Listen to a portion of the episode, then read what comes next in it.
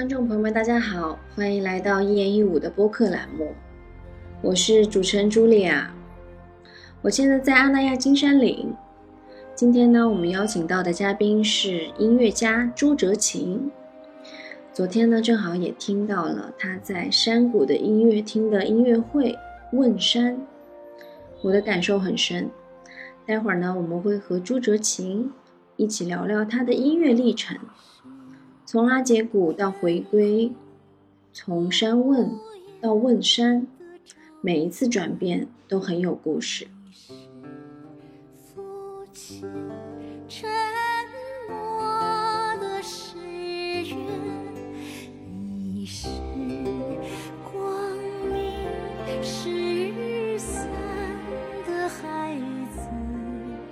老师，因为在您的名字一直在九十年代的时候就非常的有名，从一个真实的故事到阿杰谷，然后作为中国第一个在国际上出圈的音乐家，那您是怎么看待那个时期的朱哲琴的？其实可能我的工作或者我的音乐经历的一个一些不同的阶段，那第一个阶段就是我童年的时候，童年时候其实我是嗯受中国的样板戏戏曲。影响的。然后到我七岁的时候，在儿童合唱团接受就是早期的这个声乐的训练和教育。呃，可以说这从我七岁到我十三岁这段时间，是我人生我觉得是一个音乐的全面的，就是早期的学习和启蒙。呃，我其实挺怀念那段日子的，就是很纯粹。然后在那儿，我觉得我完成了一个。Vocal 就是声乐的一些基本的素质的训练和乐理啊。我一辈子其实我并没有进音乐学院学音乐，但是我觉得我在童年少年通过中国戏曲我学习唱腔，然后通过儿童合唱团，我觉得学习的乐理啊，这个呃多声部这些。这这基本功吧，然后到我的这个少年时期到青年时期，改革开放就是有港台的这个流行乐，然后对欧美流行乐，所以你其实跟我同年纪同这个年龄段的呃女歌手，可能都同样有这样的经历，比如我们都都有一个偶像，就是就是邓丽君。哦，邓丽君。对，所以我们其实都是从模仿开始的，就是学习和模仿开始。那个时候刚好赶上中国改革开放。就八九十年代，八十年代末期，嗯，因为广州是流行歌曲的发源地，也是广东，也是中国改革开放的前沿，所以当时在广州的这个流行乐非常发达，也是领先全国的。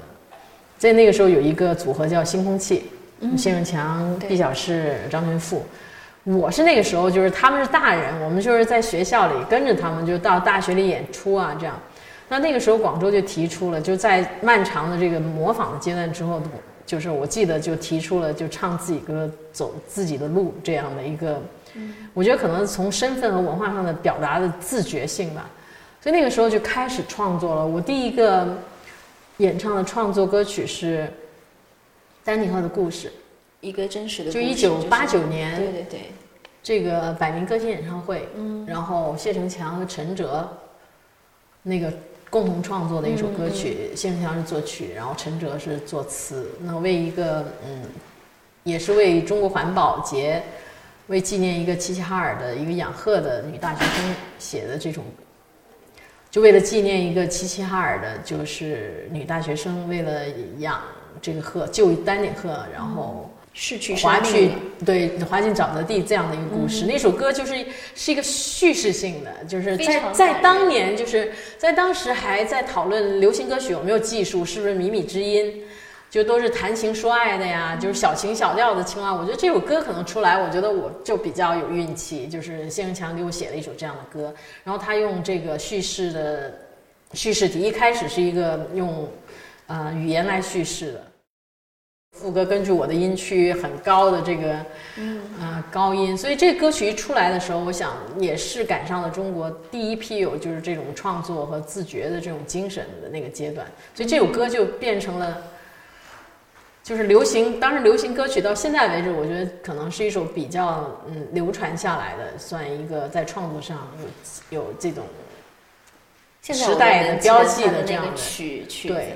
嗯，因为他当时其实就是很多人说啊，当时还说流行乐没有难度，是靡靡之音。那首歌出来，就我觉得就打破了大家的当时的这种看法。其实流行歌曲也可以有非常宽阔的音域，也有也有他创作的这个呃独特的这种范式和这种艺术手法。对。从那个时候开始就开始有这个知名度了，开始曝光更多了。对，其实就是我参加大奖赛，然后就获奖了，然后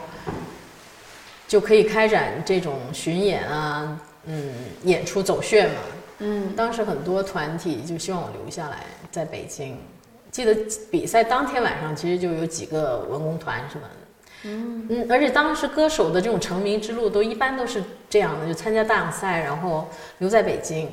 就是到歌舞团，然后代表这歌舞团，然后上春晚啊，或者说，嗯，但是我却当时我没有走这条路，我觉得，我觉得我心目中对音乐的那个想法跟这个东西不一样，所以我就，我就反而那个时候我有种避世的感觉，所以我就嗯停下来一段时间，去旅行，然后去寻找。那后来有一个机会，就是我认识了。嗯，何俊田先生，对，然后我听到他的创作，然后他邀我一起来做新的创作，我觉得哎，这个对我来说，我就点亮了，所以我决决定从广州我搬到了成都，所以黄孩子是那个时候创作，后来又到了上海，然后阿杰古是到从成都搬到上海去之后，就是我们在成都的时候，何先生就说，他说他想创作一个关于西藏的专辑。那我们就开始，就那个时候是一九九四年，对，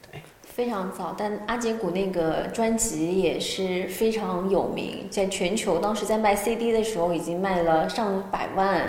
然后就已经非常大的那个量了。我想，就是我的音乐的创作和我就是可能这些创作的历程是跟中国近就这三十年的。发展历程对，他是我我回顾起来看，我觉得每一步，我觉得都都是跟他息息相关的。因为刚刚中国改革开放，人们接受了很多西方的东西，其实他们需要思考一下自己是谁。所以黄孩子其实就是文化人、文艺青年，其实对就是打开了这种各种信息、各种新的思潮来临的时候，我们怎么去回应这个时代？其实有时候也很困惑。嗯，所以他就是做了黄孩子这一张，然后黄孩子之后。我觉得其实，呃，何运田和我，我觉得我们有一种思想，就是除了这个，在一个大的身份的这种寻找之外，我觉得我们个人就是人本身，嗯，我们想对人本身有一些了解。所以我觉得西藏，其实我们去西藏不是做一个西藏专辑，就是西藏它本身就存在了，它的音乐很完整，它的文化很完整。对，其实我们是透过一个独特的一个地方，去像一面镜子一样，就照见我们。所以那个专辑其实是我们的一个自我的发现，但是为自我的发现，就把它投影到一个这样的山水，它是有一定的意义的。因为改革开放都是在经济啊这个商业上的这种繁荣，但我们很需要在这个经济商业的潮流来临的时候，我们想就是从人的本身精神层面和价值观方面，我就找到一个依托点。所以我觉得那个时候，我觉得西藏的存在，就是它，比如说它的一些哲学，还是跟东方的这些伦理啊，这个天地的认知，就是说生命的这种一体，就是说，然后还有轮回，所谓的就是这种生生不息的这种关系，我觉得这个东西，我觉得其实就已经很缺失。在七十年代、六十年，就文革之后，其实这种东西已经很缺失。其实我们是很需要找到一种这样的依托。所以我觉得，其实，在那个阶段帮帮助我们完成了就对自我的往内的一种认识，就是人，比如说精神物质之间的关系，生和死的关系。其实阿杰古就是那个时期，它其实反映了中国的这一代，就在经济改革开放的这一代文化人或者艺术人，他们在寻找这种价值，以及对一些。很重要的这种东西的观点，嗯，我觉得它呈现了一种这样的面貌，不仅仅是我们在追求物质上的这种有精神的东西在，对，他还寻找这种精神的精神东西，它是有本源，就是它有文化的这个源泉的这种影响。对，虽然时代一直在变，但是你也碰到很多机会，但是你选择了跟人家不一样的路，当时你会在这些过程当中。呃，会纠结吗？或者是说非常坚定的走下去？精神上的这个，我不是一个在这些事情上会纠结的，因为我没有那么复杂。对，我想我是一个焦点很清楚的人。如果我要寻找一个音乐，那最美妙的乐音就是我的方向。我聆听到音乐艺术，我觉得它是一个我的本能，也是一个我的生活方式，也是一个帮助我去认识世界、认识自己的一个方法。所以，其实在我前半部分，其实我都是通过音乐，就是我是一个歌者，我通过这个歌去表达我对一些东西的这个思考和看法。那这些东西相相对来说，我觉得是比较具象的，它很容易就跟人产生共鸣。但是到我后来，就是到了，呃，二零一四年的时候，其实我有一个机会就进入声音艺术。嗯，我觉得就是又开启了我在听觉世界的另另另外一个阶段。二零一四年的时候，那个时候我在做联合国的嗯对世界看见。其实我之前我去了印度，嗯，就在这个过程我去了印度然后我就觉得我的人生又到了另外一个阶段，就对生死的这种更更彻底的认知吧，就是包括对虚无，就是你知道生命本质实际上是没有意义。我不知道为什么就在那个阶段，我却觉得，哎，我准备好了，就是有一个阶段，我想把自己抛出去。嗯，所以我就在联合刚好联合国来找我，就做保护文化这块。我觉得文化可能我还可以有一些专业知识，还可以应对。所以就在那个阶段之后，我是其实非常忙。那其实世界看见做了我十年，这十年是一个真的全面学习和抛开自己的这个过程。但就在那十年里，今日美术馆就是当时的馆长高鹏来找我说，他想在中国，因为二零一三年的时候，声音艺术在呃威尼斯双年展，就那两年就是成为一个新的 coming up 的这个新的一个艺术形式。他来找我的时候，其实我是推辞的。我说，我跟我们的项目经理说，我说蓉蓉，你开玩笑，我从来没做过展览。但今日美术馆这么大的空间，你知道今日美术馆的主馆、嗯主场馆那么大要我做在五个月以内，就是那半年以内做一个展览，我说你开玩笑。在我已经推辞了这个嗯高鹏的情况下，荣来找我了。他说：“朱老师，我来你这个团队是因为我喜欢你的音乐，但自从我到你的团队以后，你就一直在做公益。”他说：“这也你应该再继续你的音乐创作。”我我觉得我有点被他打醒，就是我就那天看着他，我就有点惊呆了。就我说后来我说：“那你让我想想。”对我后来去日本，我去日本待了一个礼拜，想通了。然后我说我去看看场馆，对，到场馆那天，我觉得我很有感觉。可能在这个领域，我我觉得我有我的角度，我要在这个金美术馆，我要把这个建筑做，就是作为一个声音的可移动的建筑。当时我想要找一个策展人，后来是叶莹，啊叶莹推荐了，他说，嗯，李振华，啊，他可能他做很多影像艺术和新媒介的东西，他可能对这样的东西能理解，他就很信任我，因为他知道我在呃世界看见的那十年做了很多田野调查，还有公共的这个、就公共的这个关注吧，就是，所以他其实还是很放胆让我去做，一直到这展览开始前的一个礼拜，高鹏就着急了，说听说今日美术馆召集了，就是在网上召集了一百个，八十到一百个，就是现场即兴的来发声音的人。嗯，然后他就很担心现场会乱作一团。这个时候，我想振华和叶莹给了我非常充分的信任，他就跟高安抚高鹏说：“你不用管他，你就让他去，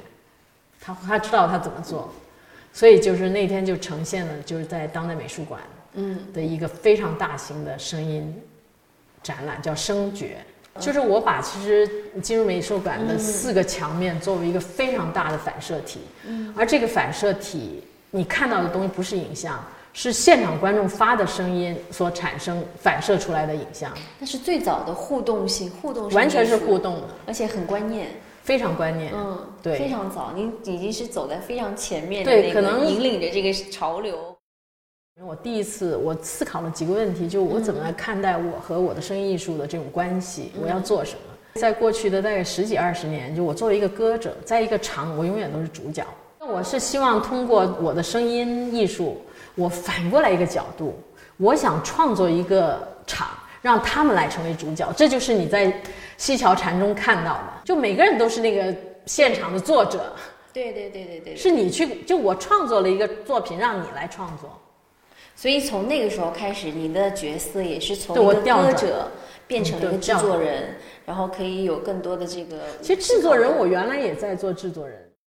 早期，比如《丹顶鹤故事》是和就是那个谢成强的创作制作，然后后来到何训田、黄孩子，其实到后来月初，月初也是我自己和蒙克卓兰一起制作的。所以其实我每一个过程都是自己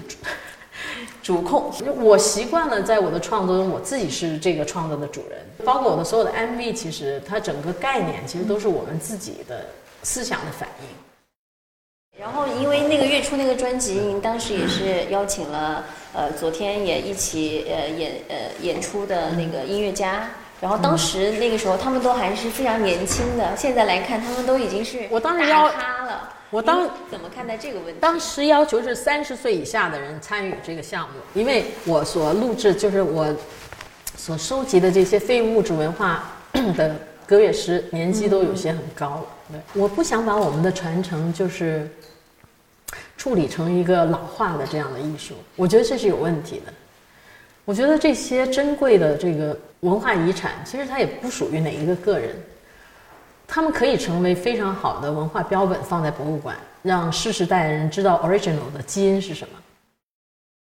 就就作为作为一个文化的保育者，我觉得这是我们应该的一个素质。对，就像你有传家宝，你把它好好的保护起来。你怎么在这个文化的基础上去建构一个这个文化的当代？嗯，就这个文化的当代景观是什么？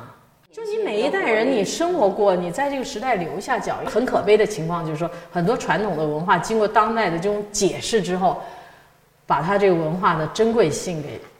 颠覆了。我再谈一个，就是说文化的正常的这个历史和现象和延续的一个现象，它应该是每一代人承续了之前的文化，然后打造一个时代，然后再去它文化链条就是这样下来的。还会迭代。现代性可能跟自己文化没有关系，它是拼贴进来的。嗯，但是我觉得这个东西它在一个阶段是可以从无到有，它可以对，但它到后面，我觉得它要生根，它要长大，它要在地性，它要体现这个这个这方水土的人的这个现代的精神面貌，那它就不是一个简单的拿来主义或者说拼贴。对，所以我觉得其实我们这一代的。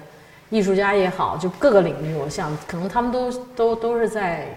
嗯，都是在沿着这样一条路在走，就从开始模仿，然后到哎意识到模仿并不是我们自己，然后再去寻找，然后再去建构这个东西。对，所以我我觉得我的艺术的成长也是跟这个时代息息相关。我觉得其实每个人提供一种可能性和一种自由的思想。嗯，我觉得这个更重要，比你给他一个具体的答案更重要。所以其实这次见山是山，见水是水嘛。嗯，就是当过去的答案的，这当过去的已经过去，当未来的你觉得很不可知的时候，嗯你怎么再去面对每一天？对，你怎么去看待？对，那聊聊看回归吧，因为最近《封神》的片尾曲，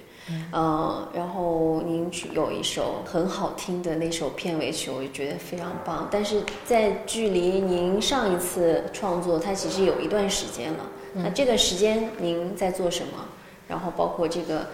呃，创作了这个回归之后，您的一些 那个感受怎么样？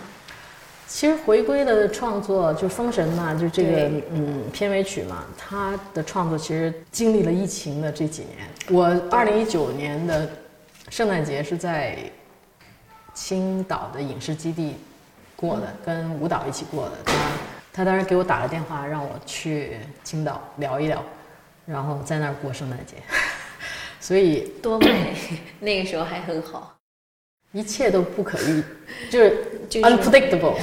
对，就是不可预知。然后当时我们说，就是那个我来由我来创作这首歌，然后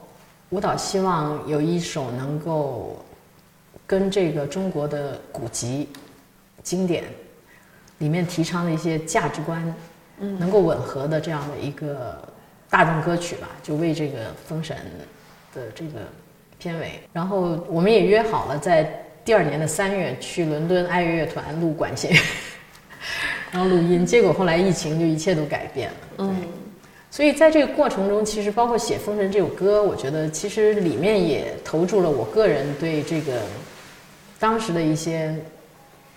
思考和想法。思考和想法，就是有时候你就想经典，它就是经典。对就经典谈论的东西，它不是哪一个固定的时间，而是它就是人性和人面对的共同的东西。嗯，对，所以《封神》里面就是舞蹈当时说要体现这个扬善去恶，对吧？然后正义，然后压倒邪恶，这种就是这种思想。另外一个就是，嗯，对故乡、对对心灵的这个原初的这种嗯信念的这种执着，就是这这种怎么说呢？就是守护、承诺这样的一些思想吧。所以，但是在这个疫情来到的时候，其实我觉得，其实我们面 跟古人面对的东西也是一样的。因为我当时在海外，嗯所以那个你是光明失散的孩子，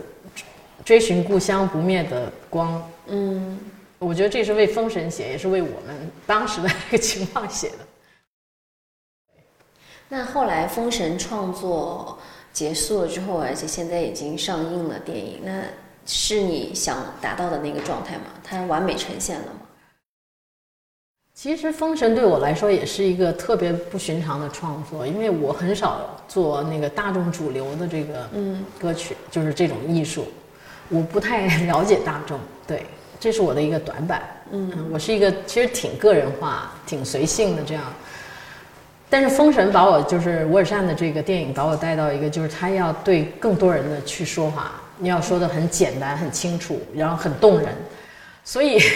就是这是我第一次算是命题作文吧。中国的当代社会其实缺失一些品质，可能大众艺术、商业电影人们看到更多是票房是多少钱，但实际上不是这样的。大众它是每一个社会，其实它都有一大群人的心灵，或者他的一些基本的价值观，其实是需要社会通过一定的东西来去帮助人们去确立或者说去相信的。我觉得吴尔善在做这件事儿，我非常的理解他。你跟他是同频的，我想我，第一个，我觉得我作为跟他那么多年的朋友，我觉得他电影，他电影对他来说不是个人追求财富的一个手段。对真正好的电影，他有个理想，就像我对音乐，我有个好的理想，所以我相信他。第二个，我知道他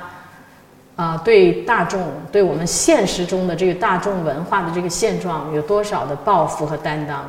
我觉得这种品质可能在中国的这个商业和大众艺术里面是少有。我自己没有这个能力，我也没有这个勇气，但是我觉得我佩服他，所以变成就是我在思想上，我觉得我很能很同频，那就加上其实他当时是让我词曲都由由我来写。但他把那个嗯电影的主题音乐发给我之后我大概有三周我在一直在听这个主题它有几个主题因为它用瓦格纳的方式每个主角其实都有一个主题音乐。所以关于激发的这段这个情感主题嗯哒哒哒哒哒哒哒哒就萦绕。就英文不是有个词 haunting 对吧？嗯就是就就像闹鬼一样，不停的 就是不停的萦绕你。洗脑。后来我就给他发了个微信，我说我想象不出我能加任何旋律，所以就用了高迪，他创作的这个情感主题的这个呃管弦，嗯我觉得去把它写成歌，我填了词。然后这个词也是采用了三段体吧，就第一段其实是把姬发和他父亲他到嗯朝歌来当质子的这个故事讲清楚了。然后第二段实际上是可能从一个比较诗意的情况去描写他的境况，就是寂寂远方行行游子，嗯过千山，到故乡。就是他对故乡的这种眷恋和他的身世，他离开家的这种，我觉得是个很诗意的，就是，嗯但有点，也不是悲情，就对他的这个境遇，我觉得是一种很诗意的描写。我觉得他会让人对他的处境，我觉得有一种同频的感觉。然后第三段其实就是很励志，就是导演要的主流价值观，就是漫漫长路终有尽，心归处是故乡。嗯，对，但愿黑夜能消散。这词写的也非常好。但愿誓言永不悔，但愿初心永不忘，但愿明灯永不熄。嗯，这词写的很好，它里面的这个故乡，它需要很有力量，就到后面，因为激发，实际上这首歌其实把他的个人的生平、他的处境以及他在这个思想的自觉，他就是心路历程，就我觉得完成了一个这样的心路历历程。我觉得他最后是一定是很有力量的，他是可以去就激励大家。我觉得在一个这样的就是他的处境和现实中，我觉得激励大家，所以我觉得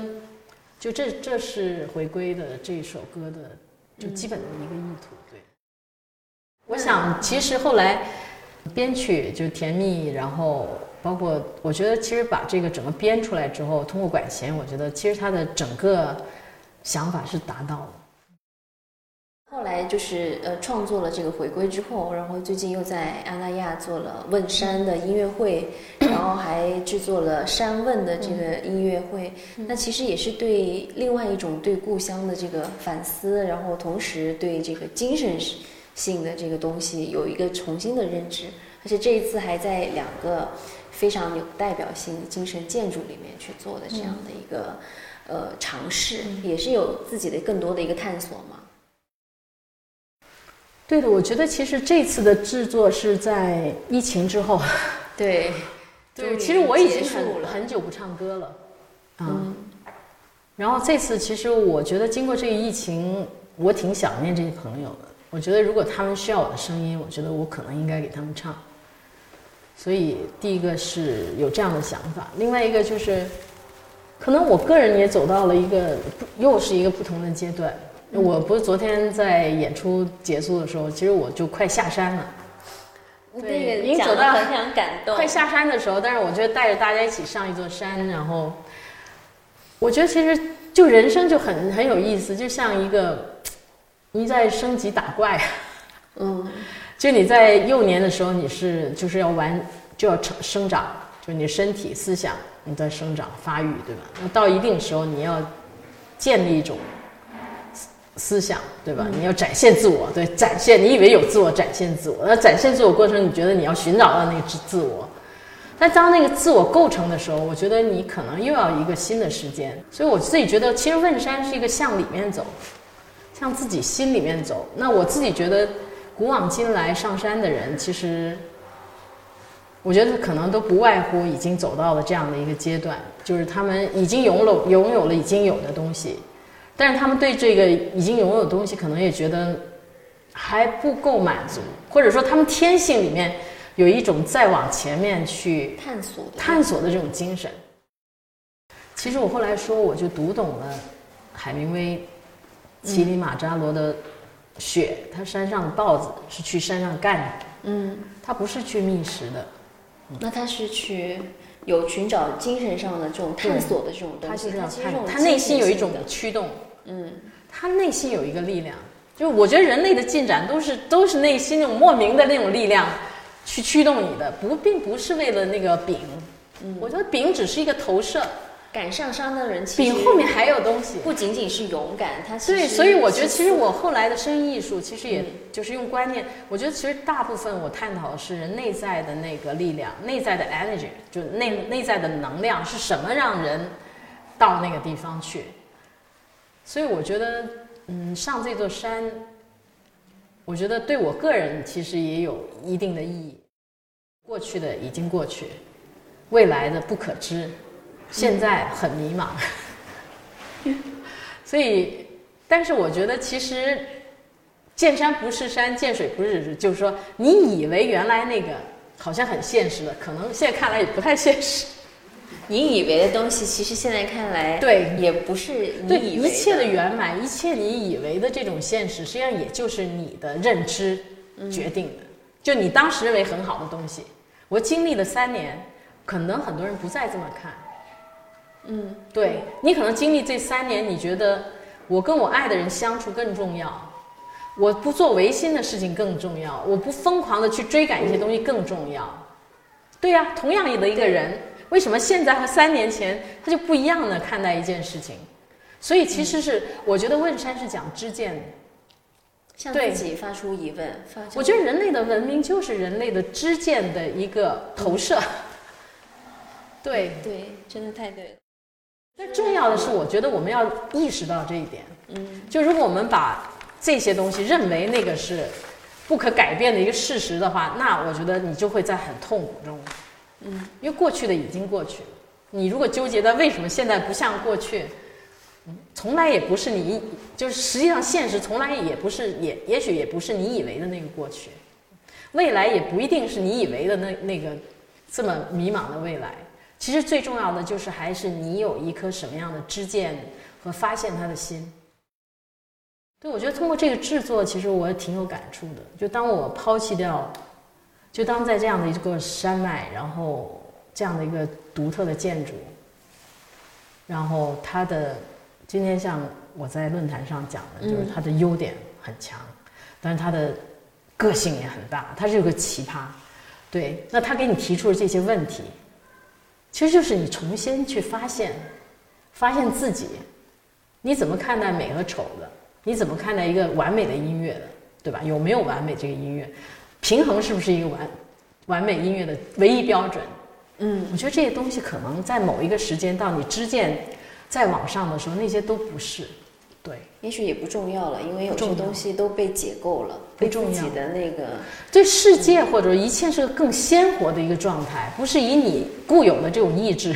去定义去决定的。那，老马不是说了一句话，就是说他很提防什么，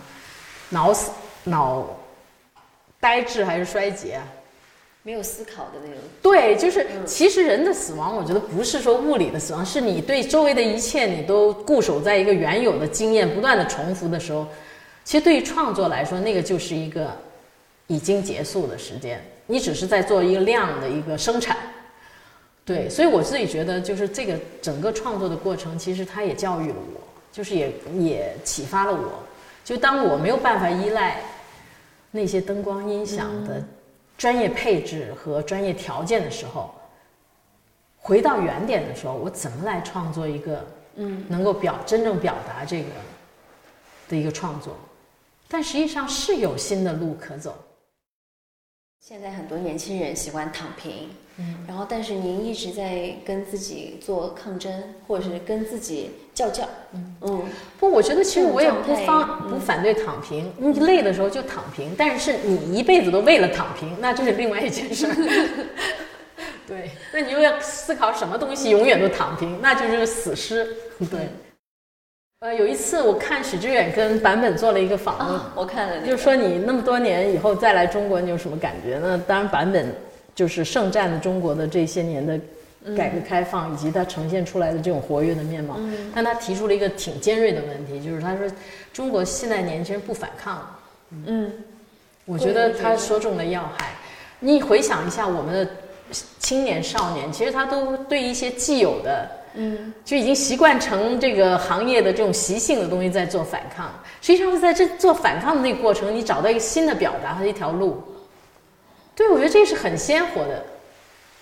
而且就是你在这个过程之中，你享受到了，也可以。对你一定要跟自己去问自己，嗯，就我就是会经常的问自己，我为什么要做这个东西？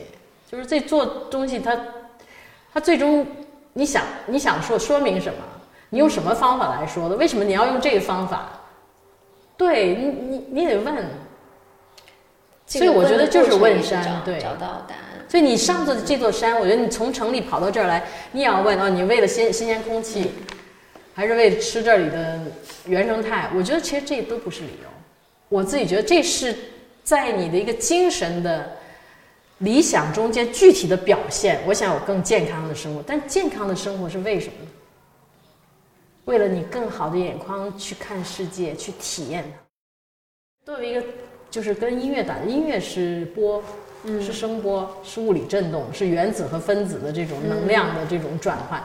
它没有什么具体的东西，哆来咪发嗦不代表任何东西，但它组合起来，它调度了你的感情，这是非常神奇的一个东西。所以做艺术、做音乐的人，从从从来都不会回到这种太具体的东西，而是去。致力于，或者说在聚焦在就这种非格式化的、非被定义的这种层面之外，我觉得它是构成一个人或者一个人的精神非常重要的一部分。我但是很可惜的就是，我们总是只能看到物物质的这一部分。我认为物质只是一个精神的载体。我不觉得我天天吃的很营养，我天天吃米其林，我能活到两百岁，仅此而已。我有什么意义？我觉得，对对但是我觉得我通过这个过程，我有另外的感觉，可能我整个人对世界的认知，对这个通过这个食品，如果对世界的认知，它会产生很多不同的其他的，我觉得这个可能是重点。